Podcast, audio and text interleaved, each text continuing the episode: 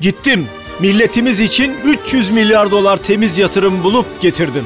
Sana söz. Fiber optik uzunluğu 2 milyon kilometreye ulaştıracağım. Türkiye'nin internet hızı uçacak. Vatandaş içinde, üretici içinde, ticaret içinde hızlı, güvenli ve kesintisiz internet lüks olmaktan çıkacak. Sana söz. Yine baharlar gelecek. Bay Kemal sözünden dönmeyecek.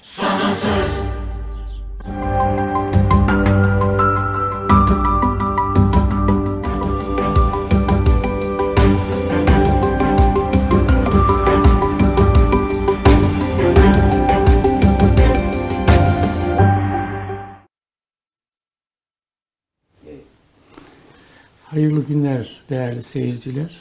Buradan bakınca programındayız. Mehmet Ocak'tan Ahmet Taş getiren. Evet, e, bir hafta daha geçti. Seçimlere neredeyse iki hafta, e, yani biraz fazla zaman kaldı. E, Onu konuşacağız. Akıyor süratle zaman. Bayramı yaşadık. Ramazan tamamlandı e, meydanlar kaynıyor bir anlamda. Genelde öyle yazarlar e, ve seçim e, değerlendirmesini yapar, yapanlar son düzlüğe girdik diye ifade ederler. Hani biraz e, at yarışlarının olduğu ortamlarda e, son düzlüğe girince e, atlar daha sıkı koşmaya başlarlar. Seçimde de son düzlüğe girilince ki 19 günlük bir süre var. e, yarışanların e, hakikaten böyle dört nala bir performans içerisine girecekleri, tahmin girdikleri de gözleniyor. Herkes bir yerde hele şu Ramazan sona ersin, hele bayramı geçirelim. 24 Nisan'dan itibaren çok daha yoğun bir siyasi atmosfer yaşayacağımız kesin diye düşünüyordu. Herhalde artık bu hafta e, bu yoğunluğu bütün alanlarda hissetmiş olacağız.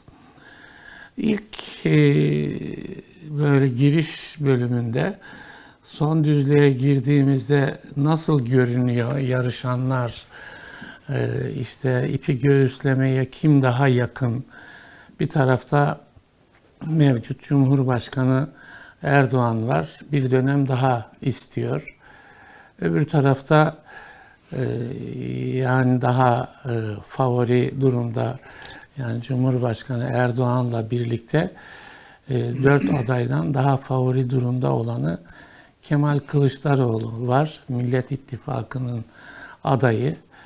O da yeter artık diyor. Yani tıpkı 14 Mayıs e, tarihte yaşandığı gibi söz milletin gibi bir çıkış yeter artık.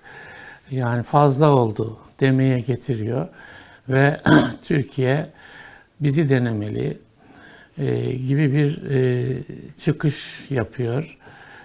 E, diğer iki aday var. Muharrem İnce ve e, Sinan Ogan. Onlar e, yarışı göğüsleme noktasında değil de diğer iki adaydan ne kadar oy alabilirler, onları ne kadar eksiltebilirler boyutunda okunuyor. Genelde siyaset yorumcularının okuma tarzı bu. Muharrem İnce mesela Kılıçdaroğlu'nun oyunu ne kadar azaltır, Sinan Ogan İyi Parti'nin oyunu ne kadar azaltır ya da MHP'nin oyunu ne kadar azaltır. Ee, böyle okunuyor. Ee, ana şey olarak, e, akım olarak Erdoğan ve Kılıçdaroğlu e, karşı karşıya olacak ve herkes e, hangisinin ipi göğüsleyebileceğine bakacak. Biz de mevcut manzarayı okuyarak ee, ona dair e, beklentilerimizi, düşüncelerimizi ifade edelim böyle ilk bölümde diye düşünüyorum. Mehmetciğim ne gördün?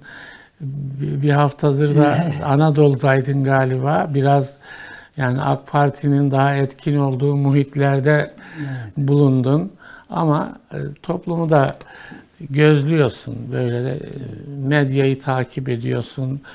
E, Kamuoyu araştırmalarını takip ediyorsun. Yani senin pencerenden kim önde gözüküyor? Böyle hani bir de hani son metrelerde böyle e, şaha kalkar atlar falan.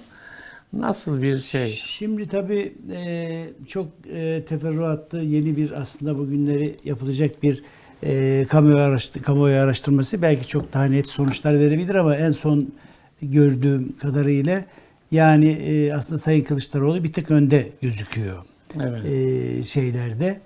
E, tabii esas e, bu haftalarda yeniden yapılacak bir araştırma belki daha e, net olarak ortaya koyar.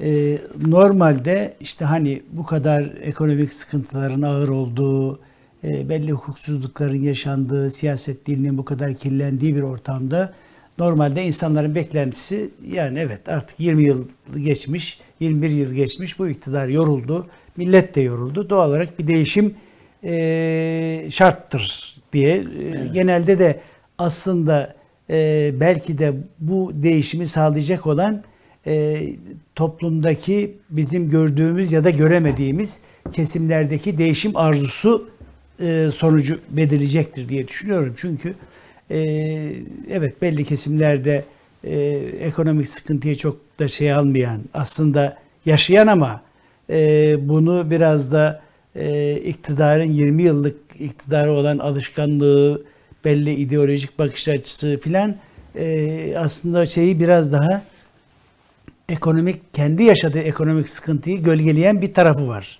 Yani Evet. bu bunu kabul etmek lazım. Aksi takdirde AK Parti'nin hala 30 32'lerde, 33'lerde, 34'lerde gösteren e, anket sonuçlarıyla karşılaşmamamız gerekir doğal olarak. Yani geçmişten bugüne gelen e, bugüne kadar gelen bütün siyasi e, hareketleri işte seçim süreçlerine baktığımız zaman e, çok doğal bir şey değil şu anda aslında AK Parti açısından bu kadar yüksek çıkması.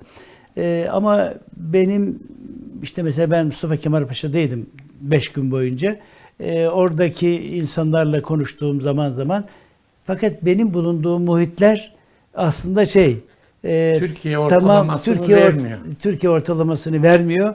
Onlar zaten AK Parti'ye itaatte kusur etmeyen, hakikaten belli yanlışlarını bile bile görse de e, ya işte ekonomik sıkıntı İtaat diye çek- mi tanımlıyorsun onu?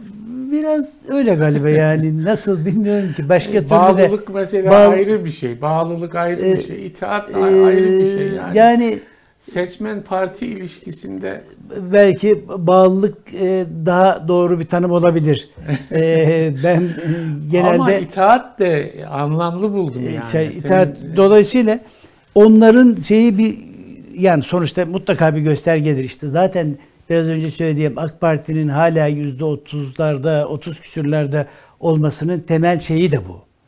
E, aksi takdirde o insanların yaşadığı sıkıntılar üzerinden sonuçlar e, ortaya çıkmış olsa herhalde böyle bir şey olmaz. Evet. Ee, o yüzden e, benim o muhitlerindeki e, kanaatlerin çok da belirleyici olmadığı kanaatindeyim. Genel anlamda şeyde.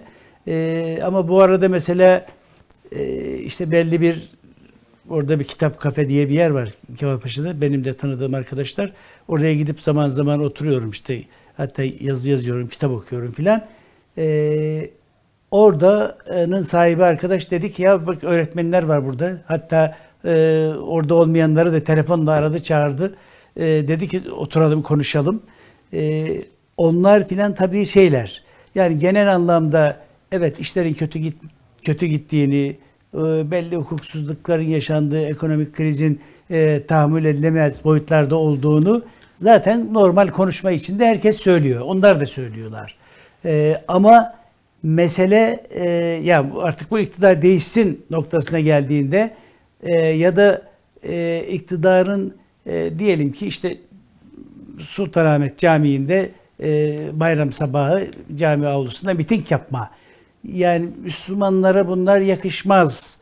Böyle bir şey bize uymaz dediğiniz zaman e, bir anda sinirlenip kalkanlar oldu mesela öğretmenlerden.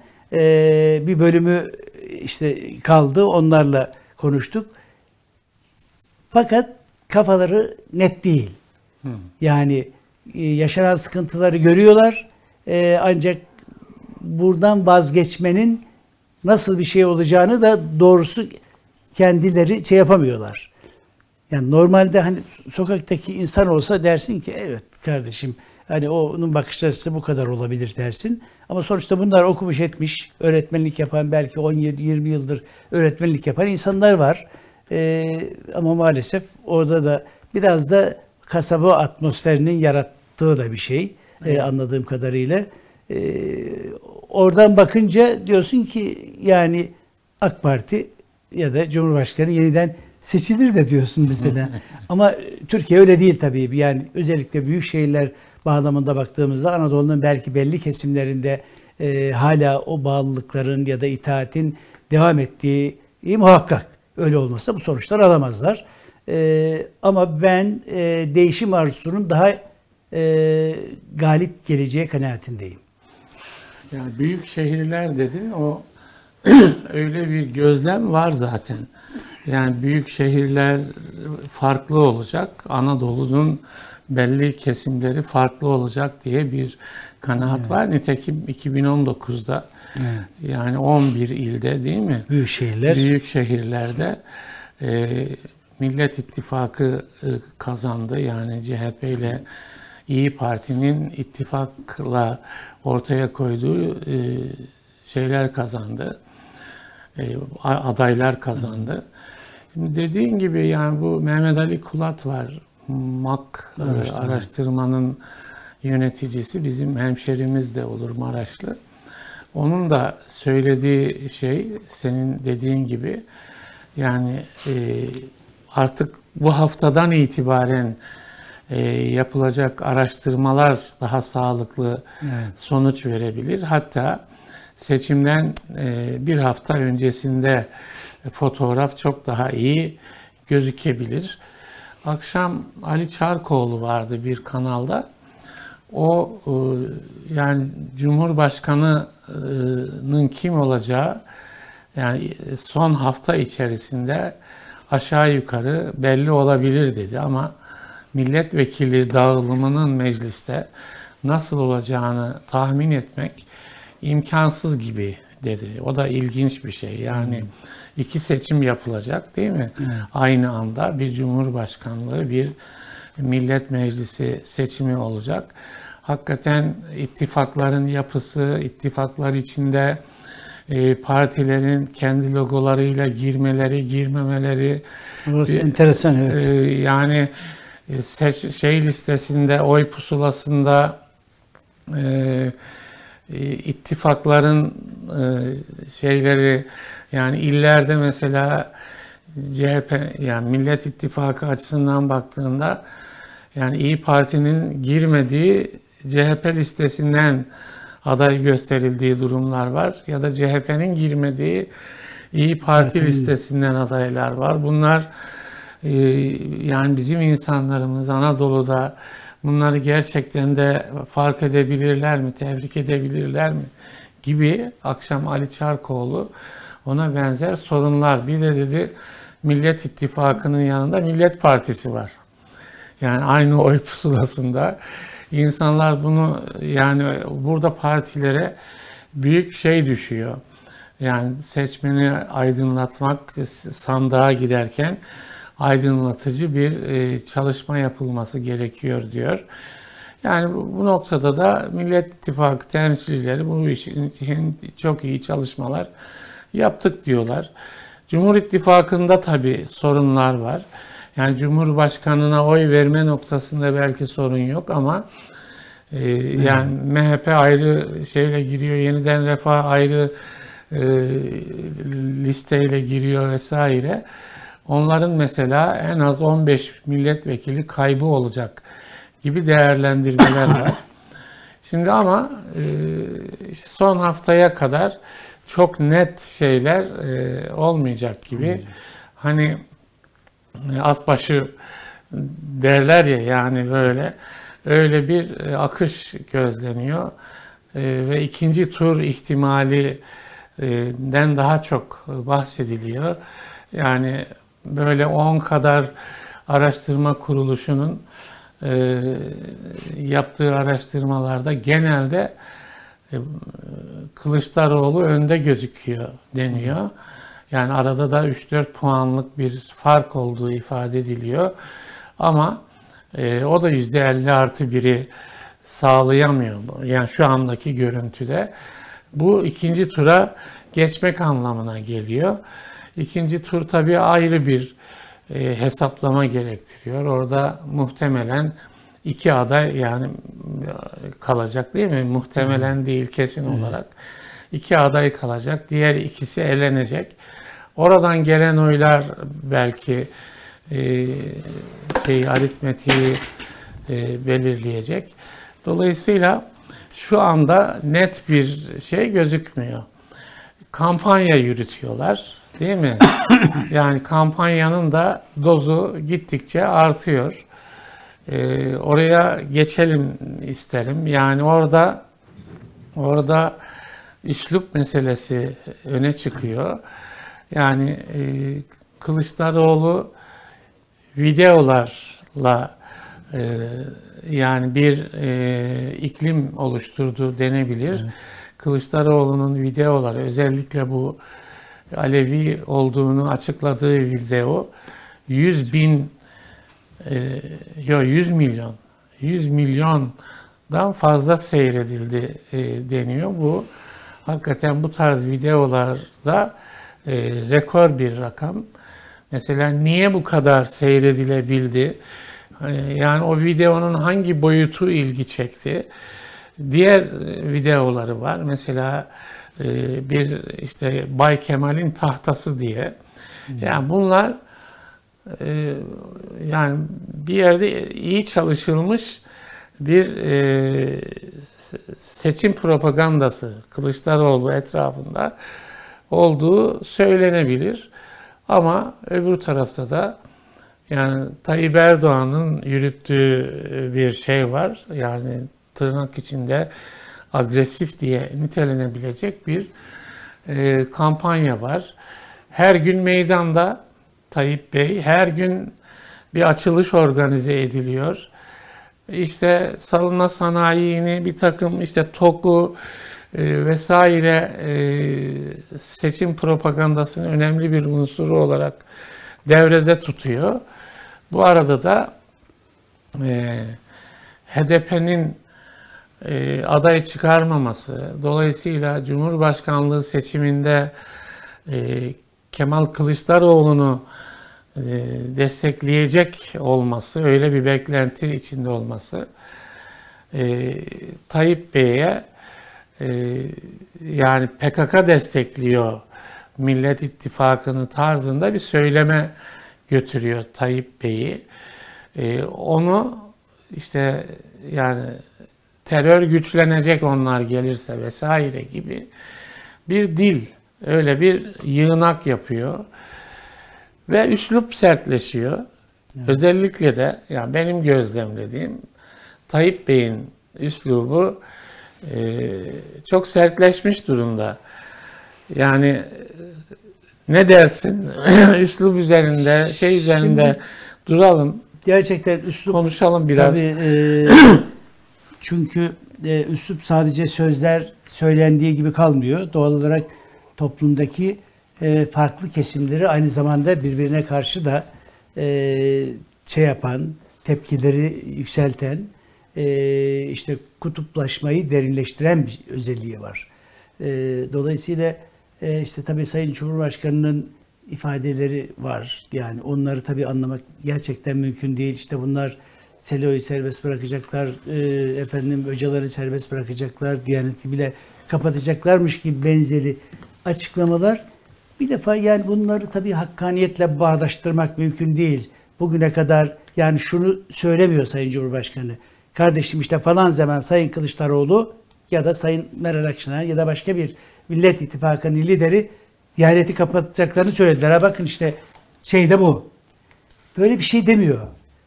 Yani normal işte e, sosyal medyada e, duyduğumuz belli trollerin dillendirdiği şeyler var. İşte bunlar gelirse şunu da yapar, camileri de kapatır.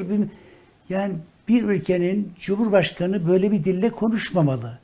Çünkü insanlar doğal olarak yani bu ülkede yani ister karşıt olsun ister şey olsun taraftarı olsun e, insanlar bir cumhurbaşkanının e, söylediği şeylerde e, şeylerin doğru olmaması gibi bir şeyi düşünemez. Yani öyle bir düşüncesi yoktur. Ya Cumhurbaşkanı söylediyse kardeşim doğrudur. Öyle bakar insanlar genel anlamda. Ama tabii bakıyoruz ki böyle bir şey doğru değil. Yok böyle bir beyanları yok. Böyle bir açıklamaları yok. Böyle bir taahhütleri yok. 2500 sayfalık bir e, hükümet programı niteliğinde e, temel şeyleri var, temel maddeleri var. Bunların hiçbirinde yok. Yani bunu e, ama bir şey var. Eğer hani bunlar e, işte Öcalan'ı serbest bırakacaklar, bilmem e, camileri kapatacaklarmış cümlesinin eğer öbür tarafından baktığımızda 2019 seçimleri öncesinde bu ülkede iktidarın bilgisi dahilinde Öcalan'ın mektubu birkaç oy daha Kürtlerin oylarını alabilmek için Türkiye TRT'de okutuldu. Bizim vergilerimizde, milletin vergileriyle toplanan şey olan hani eğer terör gerçekten şeyse işte terör örgütü liderinin mektubunu sen bu ülkenin televizyonunda okuttun. Devletin resmi televizyonunda okuttun ve insanlardan oy istedin. Kırmızı bültenle aranan kardeşini yine TRT'de konuşturdun. Yani eğer bir iltisaklı bir mesele varsa, bir bağlantı varsa daha somut olaylar var. Yani yapacaklarmış, edeceklermiş cümlelerinin de o yüzden tabii bu dil e, tamamen seçimde e, acaba e, Millet İttifakı'nı nasıl daha itibarsız hale getirebiliriz e, yaklaşımının bir e, sonucu olduğu kanaatindeyim ama bunların e, bunlar e, 2019 yerel seçimleri öncesinde işlemedi.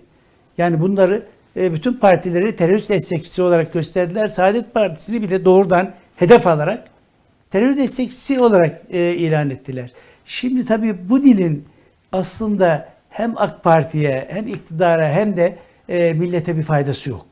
Yani buradan bir sonuç çıkmıyor ama toplumu e, gerilim ortamında tutmanın, kutuplaşmayı derinleştirip ve düşmanlıkları artırmaktan başka bir faydası olmuyor. Olmadı bugüne kadar. Bundan sonra da olmayacaktır. Ama AK Parti'nin bir sıkıntısı var.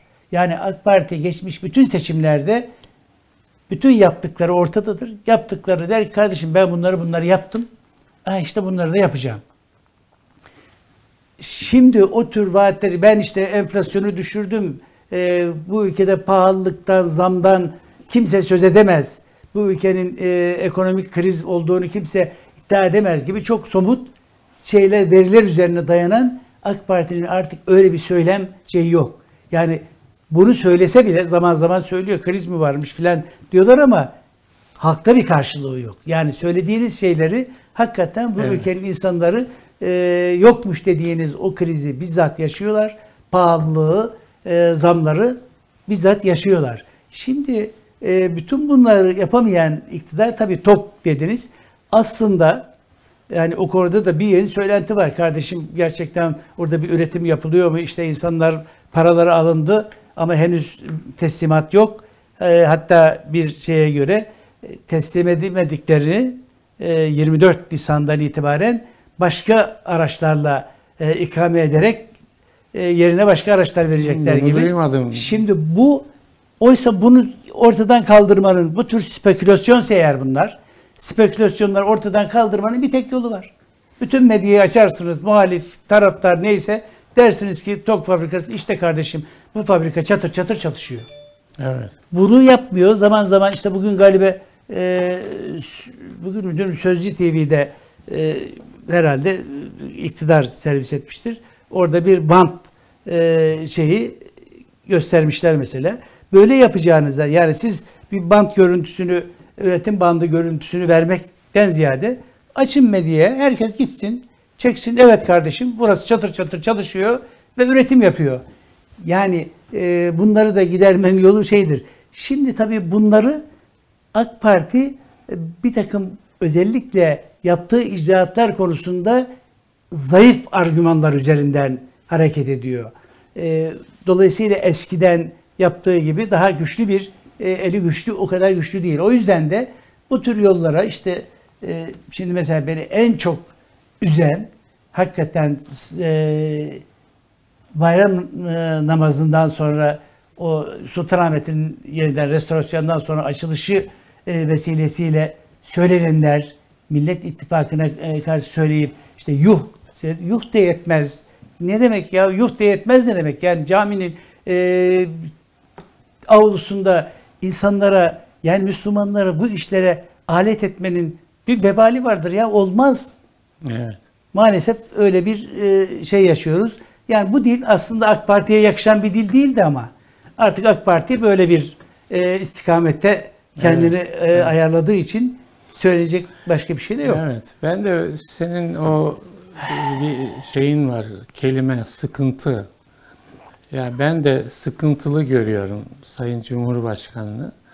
Yani seçimi kaybetme sıkıntısı içerisinde bir takım e, yani söylemler vesaire gerilim içerisinde. Onu görmemek mümkün değil.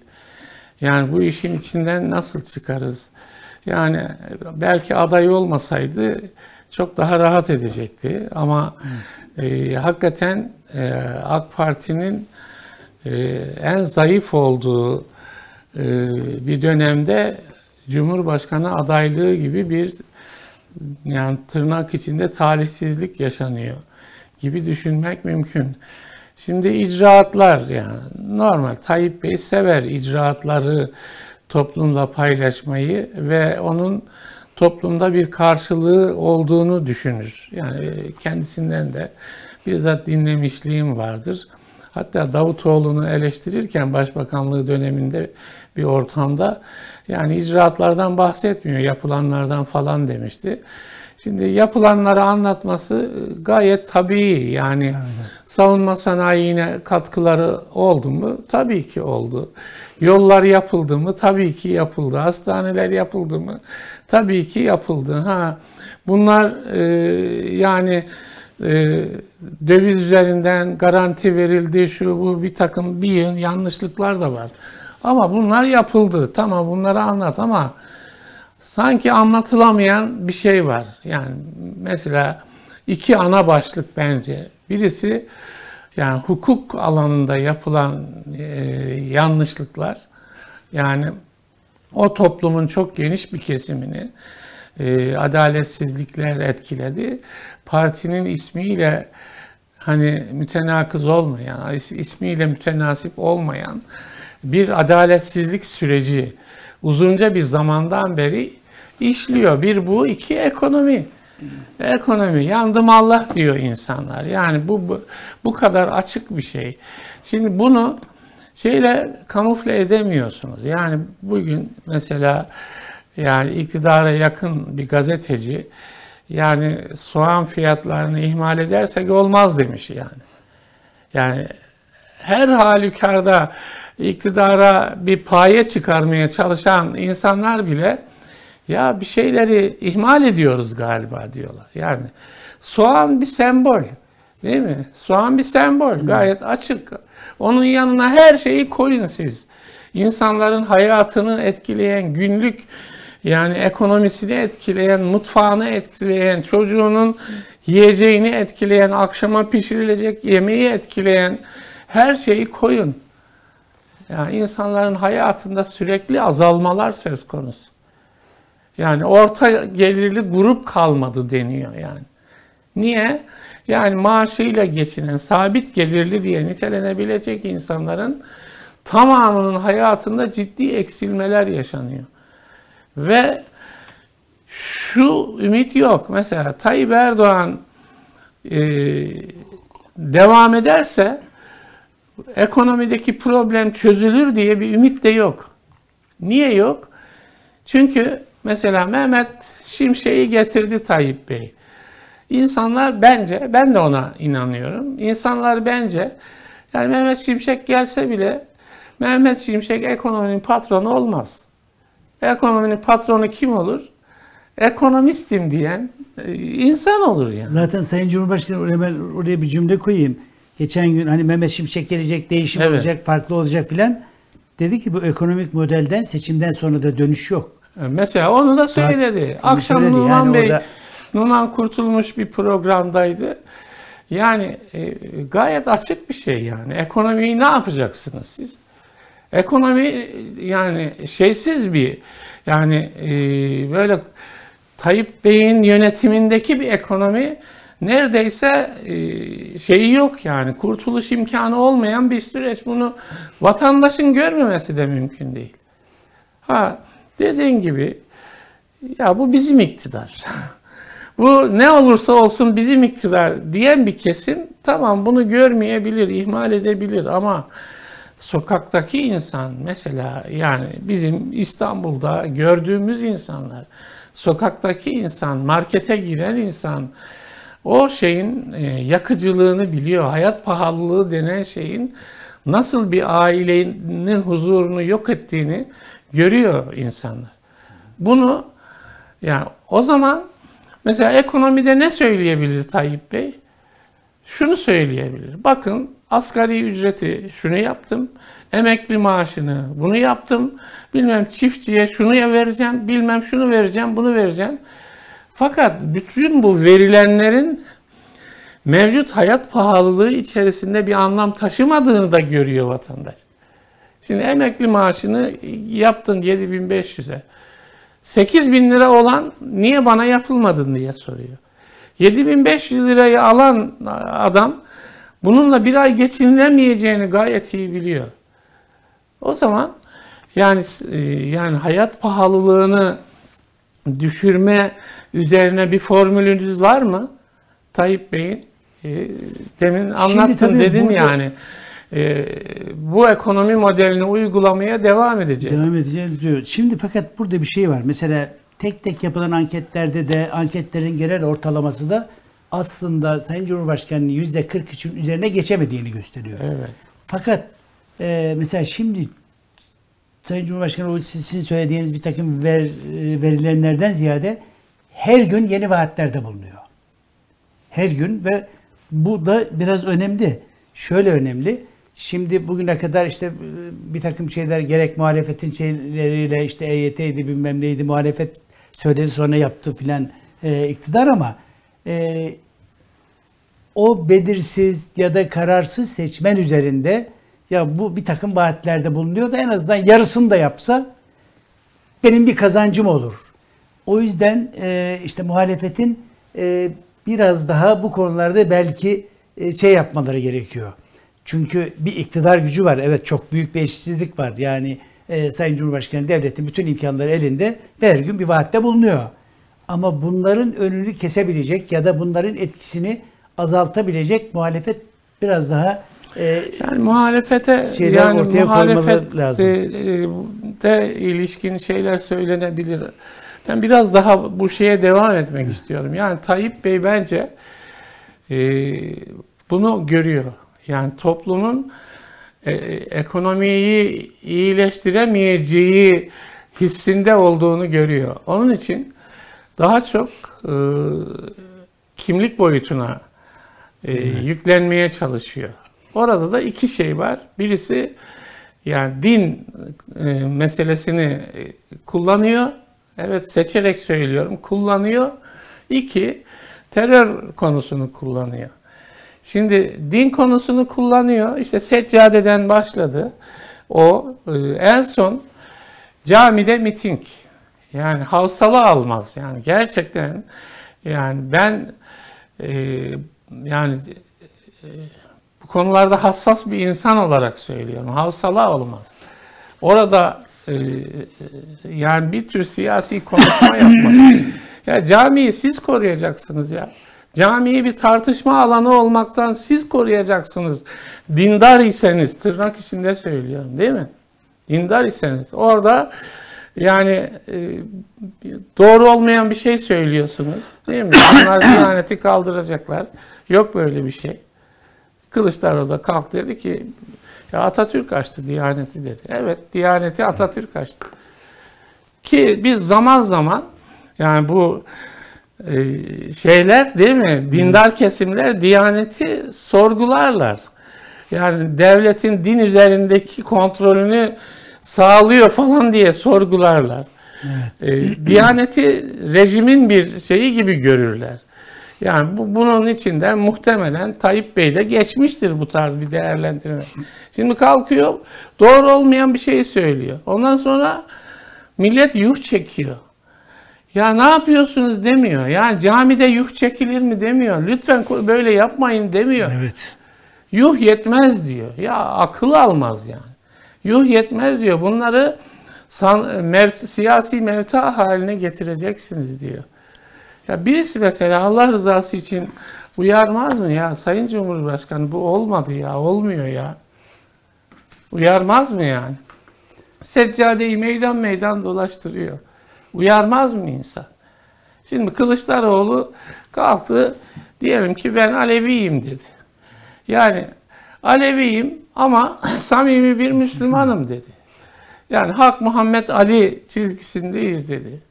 Ben dedi kul hakkını şey yapmam, haram yemedim dedi. Bilmem şunu dedi, bunu dedi.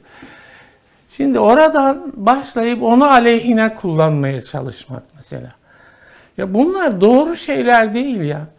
Sen AK Parti olarak Alevi açılımı diye bir şey yapmışsın. Alevileri kazanmak için Sünnilerle Aleviler arasındaki ilişkiyi sağlıklı hale getirmek için bir çaba göstermişsin. Kalkıp buralara geliyorsun.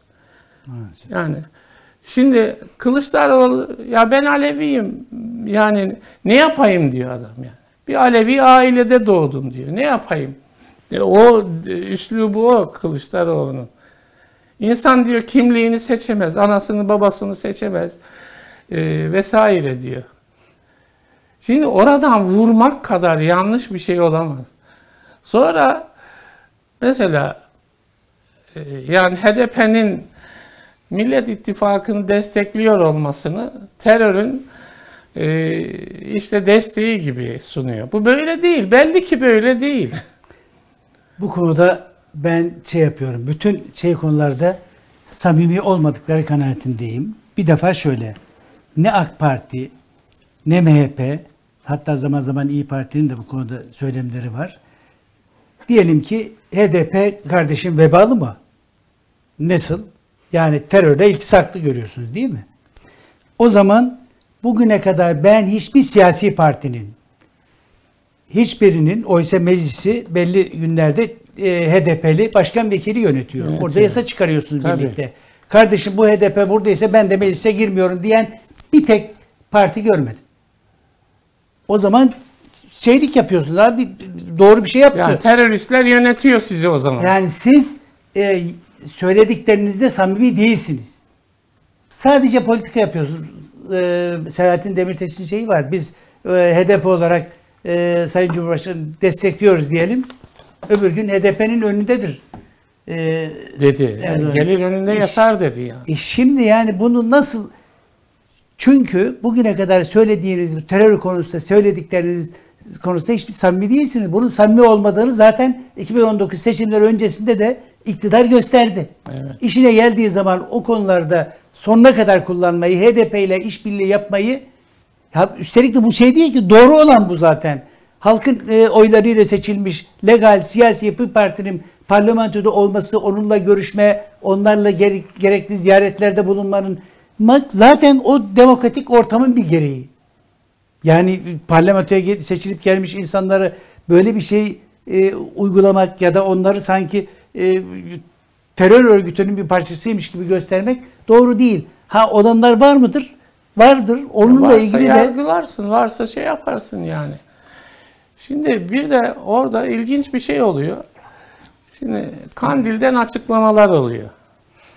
Şimdi bu açıklamaları mesela Millet İttifakı'ndan kimse itibar edip de ya helal olsun Kandil bizi destekliyor falan gibi bir şey yapmıyorlar. Aksine yani Kandil'e, teröre, bütün e, silahlı yapıya karşı tavır ortaya koyuyorlar. Kim kullanıyor Kandil'i?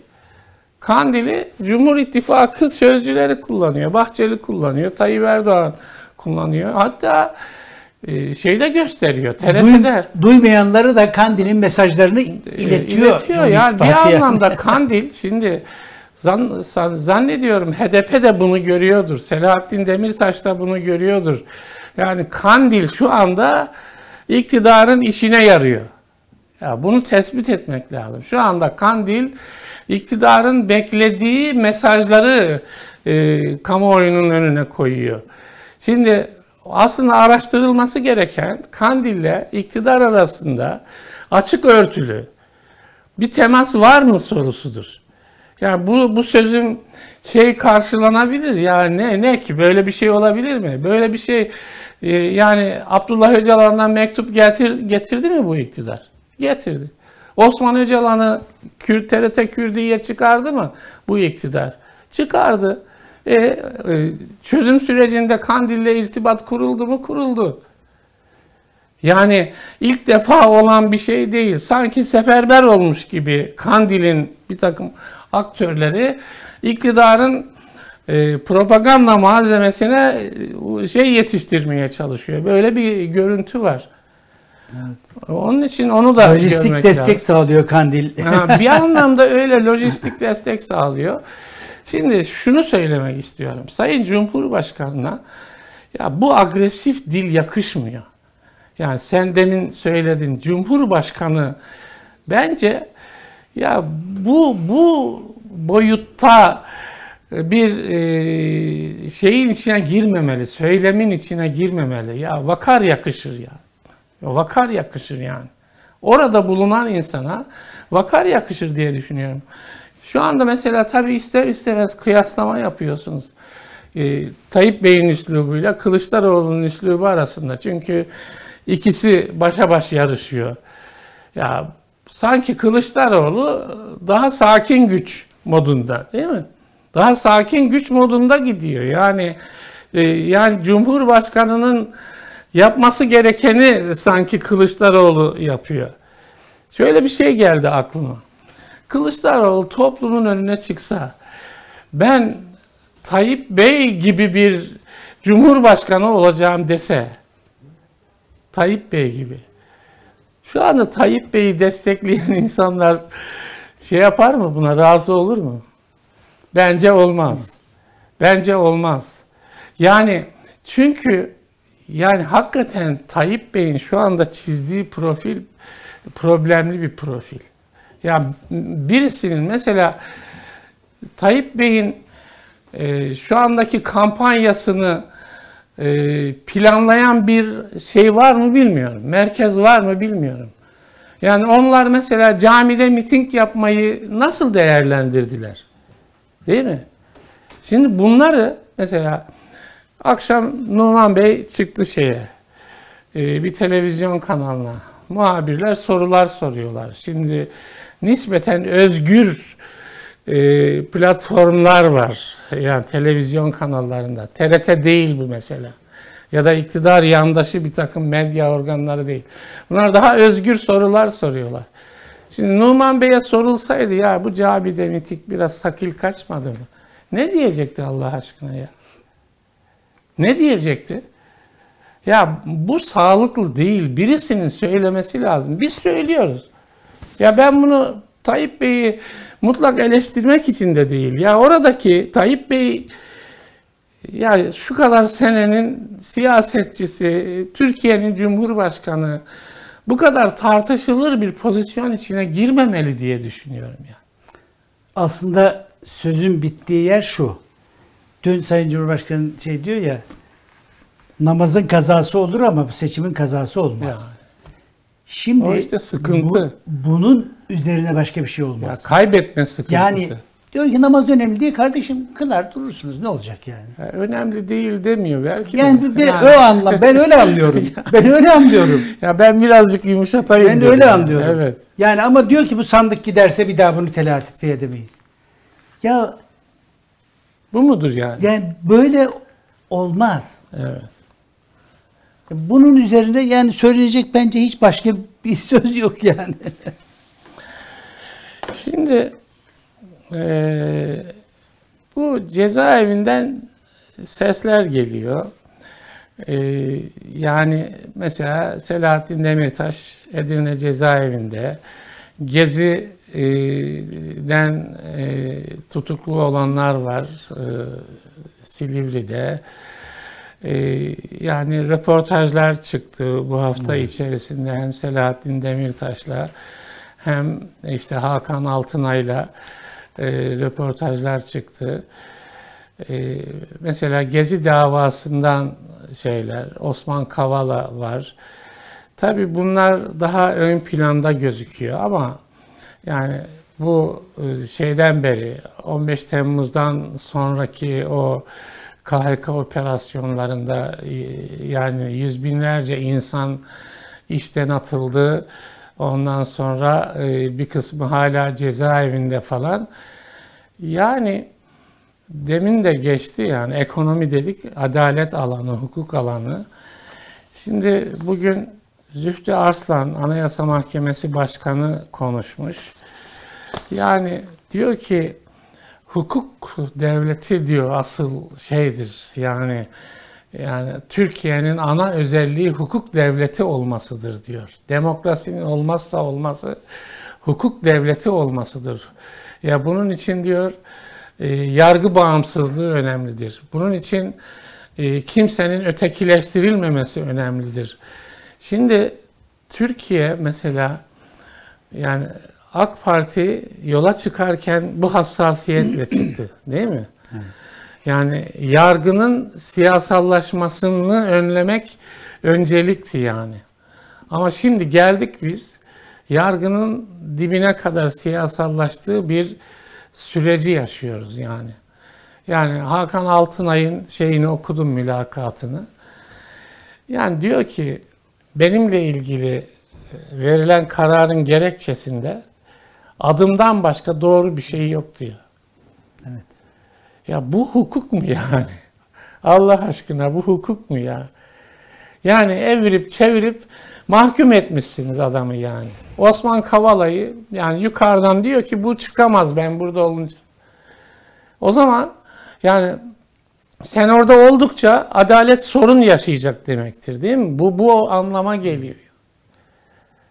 Şimdi ben düşünüyorum ki yargı konusundaki sorunlar yani bu seçim sürecini etkileyecek önemli e, zeminlerden birisidir diye düşünüyorum. Yani Ne dersin? E, tabii hukuk e, gerçekten önemli ama benim öteden beri bir şeyim var. Elbette büyük kentler anlamında, büyük şehirler anlamında mesele biraz daha şey ama e, fakat genelde halkımızın bu hukuk ve özgürlükler konusunda çok duyarlı olduğu kanaatinde değilim ben. E, elbette e, hukuksuzluk bir gün onların da kapısını çaldığı zaman mutlaka herkes bu işten e, muzdarip oluyor. Olacaktır da. E, fakat bu sürecin yani özellikle ekonomik krizin, sıkıntıların yaşandığı süreç e, eski dönemlere göre hukukun önemini biraz daha kavradığı kanaatindeyim. Çünkü e, bu işlerin sonuçta e, çünkü bunlar çok konuşuldu, tartışıldı. İnsanların önemli bir bölümü şunu gördü diye düşünüyorum. E, bir ülkede hukuk olmazsa o ülkenin ekmeği büyümez. İnsanların yani çünkü ekonomik şey kalkınma, refah düzeyinin artması mümkün değildir. İşte bunun bir nedeni var. Bir e, hem içeride e, adaletli bir dağıtımı, ekonomik e, refahı herkese yayacak bir e, yapı oluşturamazsınız. Hem de işte yeni yatırımların yapılması, yeni fabrikaların, yeni e, iş yerlerinin açılabilmesi için işte yabancı sermayenin gelmesi lazım. İçerideki insanların daha fazla yatırım yapması lazım ama siz orada hukuku e, sağlayamamışsanız, bir hukuk devleti olma özelliğini e, sağlayamamışsanız e, dolayısıyla o ülkede insanlar e, yatırımcı daha fazla yatırım yapamaz. Yabancıdan gelecek yatırım gelmez. İşte mesela e, Volkswagen diyelim ki Manisa'ya geliyordu, gitti. Gelmekten vazgeçti, Polonya'ya gitti. Niye? Çünkü siz hukuki görünümünüzde, demokratik görünümünüzde sizin e, sıkıntı var. Yani normalde bir yere bir iş yeri açacağınız zaman oradaki güvenliğine bakarsınız. E, haklarınızın, e, iş yerinizin korunup korunamayacağına bakarsınız. Yani hukukun uygulanmadığı e, işte Anayasa Mahkemesi'nin kararlarında, Avrupa İnsan Hakları Mahkemesi'nin kararlarında tanımam da uymam da dedi- denilen bir ülkede insanlar gelip paralarını buraya yatırmazlar. Yani bu, bu çok basit bir şey. Hiç öyle derin analizlere falan gerek yok. İnsan der ki yarın kardeşim Ekonomiyi çözemeyecek olmanızın bir sebebi Tabii de yani bu ya. ben milyarları gelip yatıracağım burada. Yani paramın bir güvencesi olması lazım. Hukuki bir e, güvencenin sağlam olması lazım diye düşünür. Dolayısıyla bütün bunlar hepsi etkiliyor. İşte e, bütün bunların toplamında aslında geçmişte bu konuda daha şeydim ama şimdi insanların e, yani bu hukukun önemli olduğunu, adaletin önemli olduğunu, özgürlüklerin önemli olduğunu biraz daha kavradıkları Ekmek üzerinden anlarlar diye. düşünüyorum. Ama enteresan o. O tespitin e, önemli. Yani e, yani e, diyelim AK Parti'yi destekleyen muhafazakar kitlelerimizin yani adalet duyarlılıklarının e, yeterince olmadığı tarzındaki bir e, tespit çok dramatik bir tespit. Şey mi? diyor işte diyelim Osman Kavala ya da başka diğer kardeşim. Yani dramatik onlar bir, bir tespit. kötülük Ya yapmışlardır. biz- devlet biz atmıştır yani- içeri diye bakıyor. Hazreti Ömer'i idealize etmiş insanlarız, topluluklarız biz yani. O orada mı kaldı yani? Orada mı kaldı? Ama biz Yani slogan orada mı kaldı? Yani bu bu şey de bugün bu Zühtü Arslan e, Anayasa Mahkemesi Başkanı e, Namık Kemal'den bir şey aktarmış. Diyor ki bulunmazsa adalet milletin efradı beyninde yani milletin efradının insanların beyninde e, adalet bulunmazsa diyor yani kitleleştiriyor adalet duygusunu. Geçer bir gün zemine arşa çıksa payi, payi devlet. Devlet diyor e, arşa çıksa yerin dibine geçer. Toplumda eğer adalet duygusu yoksa diyor. Şimdi bir şey anlatıyor orada. Yahya Kemal o zaman e, şeye Supi Paşa'ya Nebbaş demiş. Nebbaş. Nebbaş mezar soyan demek. Böyle yazısında hakaret etmiş. Hakaret ettiği için de mahkemeye veriliyor. Ve mahkeme başkanı Supi Paşa. yani çok enteresan bir şey. Şimdi herkes, Namık Kemal dahil herkes e, mahkum olacağını bekliyor. Yani bu Supi Paşa'ya Nebbaş demişsin. O seni yargılayacak. Bu mahkemeden beraat çıkmaz. Böyle bekliyor. Ama garip olan şu ki Supi Paşa'nın e, şeyi beraat ettiriyor Namık Kemal'i. Supi Paşa'ya soruyorlar yani bunu beraat ettirirken padişahtan korkmadın mı? Yani padişah da çünkü Namık Kemal'in şey yapmasını istiyor. Yani mahkum olmasını istiyor. Korkmadın mı diyor. Supi Paşa'nın bir cevabı var. İlginç o. Diyor ki yarın hünkârın da benim de huzuruna çıkacağımız bir hakim vardır ki yalnız ondan korkarım diyor. Şimdi bu önemli yani. Öyle zamanlarda yaşamışız biz. Şimdi mesela Selahattin Demirtaş'ın başına gelenler neden? Seni başkan seçtirmeyeceğiz sözünden. Yani Osman Kavala niye e, hedef oluyor? Yani e, bütün yargı mekanizmasını onun üstüne çullanmak için kullanıyorsun. Neden? Yani işte bunlar e, muhalefet pozisyonundasınız ondan. Şimdi bu adalet değil. Bu adaletsizliğe herkesin karşı çıkması gerekiyor. Yani benden veya değil, sadece bana dokunduğu için değil. Benim çocuğum ne bileyim e, falanca yerde e, işe giremediği durumda değil, falanca yerde mahrum olduğu durumda değil, değil mi? Yani adaleti herkes için istemek lazım. Neyse, o da şeyi etkileyecek diye düşünüyorum. Şimdi sonuna doğru yaklaşıyoruz. Biraz e, bu İmamoğlu ve Mansur Yavaş, yani onların bu seçim sürecine kattığı e, havadan, atmosferden biraz senin de dikkatini çekiyordur. Sabah ben şeyde Fox TV'de Mansur Yavaş'ı dinledim. Mesela insanlar için sanıyorum bu seçim sürecinde en sürpriz şeylerden birisi Mansur Yavaş'ın ortaya koyduğu performans. Yani daha önce Cumhurbaşkanı adayı olarak adı geçtiğinde ya o yani konuşması falan e, var mı ki şu gibi falan filan e, bakılan bir insandı. Ben Sabah çok başarılı buldum. Çok makul şeyler, çok insancıl tavırlar. Yani mesela Mansur Yavaş hakikaten bu seçim sürecinde e, topluma e, çok şey güven verecek diye düşünüyorum. Yani Millet İttifakı adına. Öbür tarafta İmamoğlu mesela meydanları dolduruyor ve e, oldukça ciddi, gün bir ilde her gün bir ilde performans sergiliyor. Yani mesela Cumhur İttifakı'nda e, Tayyip Bey'den başka neredeyse bir aktör e, yok gibi, siyasi aktör yok gibi. Yani e, bilemiyorum. Ne dersin?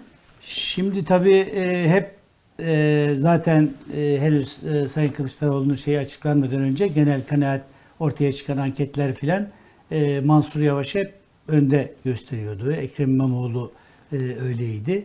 E, dolayısıyla onlardan birisi olsun diye hep bunlar yazıldı, çizildi, konuşuldu. E, fakat tabii hem e, Ekrem İmamoğlu e, yasaklı duruma getirildi e, ve sonra iş başka türlü e, artık Sayın Kılıçdaroğlu belli bir yola girdiği için işler öyle devam etti. Fakat hep o süreçte de söylenen şuydu yani mutlaka hem e, Ekrem İmamoğlu'ndan hem de Mansur Yavaş'tan seçim sürecinde mutlaka e, istifade edilmeli ve onların çünkü sonuçta kendi bulundukları şehirlerde yaptıkları işler, icraatlar e, dolayısıyla bütün Türkiye'de aslında bir e, önemli siyasi figür haline geldiler. Yani bugün e, bunu Evet. kabul etmek lazım. Hem e, Sayın Ekrem İmamoğlu hem de Sayın Mansur Yavaş gerçekten e, kendi şehirleri sadece kendi bulundukları şehirlerde değil bütün Türkiye'de e, tanınan, sevilen bir siyasi isim hep her biri. Dolayısıyla onların e, eski hani şöyle bir endişe vardı acaba e, onları da meydana sahaya sürerler mi sürmezler mi diye. Fakat o e, 72 saatlik e, İyi Parti'nin gidip tekrar geri dönmesi sürecinde e, dönüş biraz iki isim üzerinden olduğu için e, bir bakıma iyi oldu.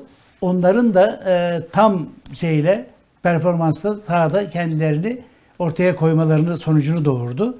E, ben onların e, katkılarını çok önemli olduğunu e, ve bunun da seçim sonuçlarını önemli ölçüde etkileyeceği kanaatindeyim.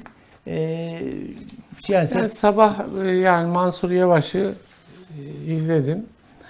Yani hani biz siyasi değerlendirmeler, analizler yapıyoruz. Yani ben neyse. Yani bir insanın artılarını, eksilerini e, görmeye çalışıyoruz. Yani yani sabahki şeyde e, yani şu, şu da yanlıştı diyebileceğim bir şey görmedim yani. Evet, televizyon Aksine şeylerinde iyiydi ama daha önce de bir Evet. e, başka bir teke tekte Ya galiba mesela bu e, terör malzemesini e, Millet İttifakı'na karşı kullanılan beka sorunu vesaire ya bunları değerlendirdi. Yani iktidar dedi istiyorsa o zaman e, HDP'ye oy verenlerin tamamını yani HDP'ye verilmiş oyların tamamı terörle bağlantılıdır. Biz onların asla bize oy vermemesini istiyoruz tarzında bir açıklama yapsın dedi mesela. Beka sorunu beka sorunu dedi. Yani asıl beka sorunu işte memleketi getirdiğiniz bu haldir falan dedi. Yani e, terörle mücadele bizim de e, temel şeylerimizdendir, politikalarımızdandır. Kimse e, yani bizim iktidarımızda teröre yeltenemez vesaire. Hatta yani bu İHA'larla, SİHA'larla Kandil'i bombalarız falan gibi de bir şey söyledi. Şimdi yani İmamoğlu'nun mesela söylemlerine bakıyorum mitinglerde. oldukça canlı, gençlerle kurduğu diyalog, halkla kurduğu diyalog. Şunu söyleyerek tamamlayayım. Yani bu iki isim önümüzdeki dönemlerde de Türkiye siyasetinde e, önemli yerler tutacak gibi geliyor bana. Öyle. Şimdi o e, Mansur Yavaş'ın şeyindeki önemli bir şey var. Hani HDP'ye oy verenler hep şu gösteriliyor ya. Yani kardeşim bunlar terörle iltisaklı, irtibatlı PKK'nın bir uzantısı. Ama yıllardır e, 6-7 milyon Kürt seçmen HDP'ye oy veriyor ya da onun daha önce başka e, kapatılıp tekrar açılan partiler biçiminde devam etti.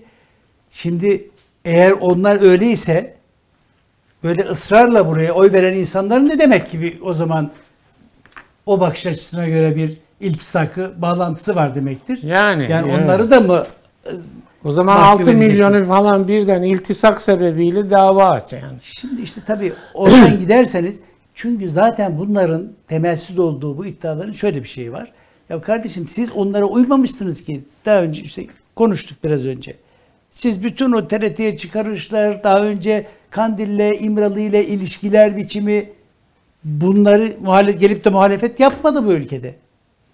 Ha, çözüm süreci doğru bir süreçti, önemli bir süreçti. Sonuçlarını belki e, şey olmadı, istenildiği ölçüde olmadı O- ama Oslo'da da oturdunuz, konuştunuz. İmralı'da da oturdunuz, konuştunuz.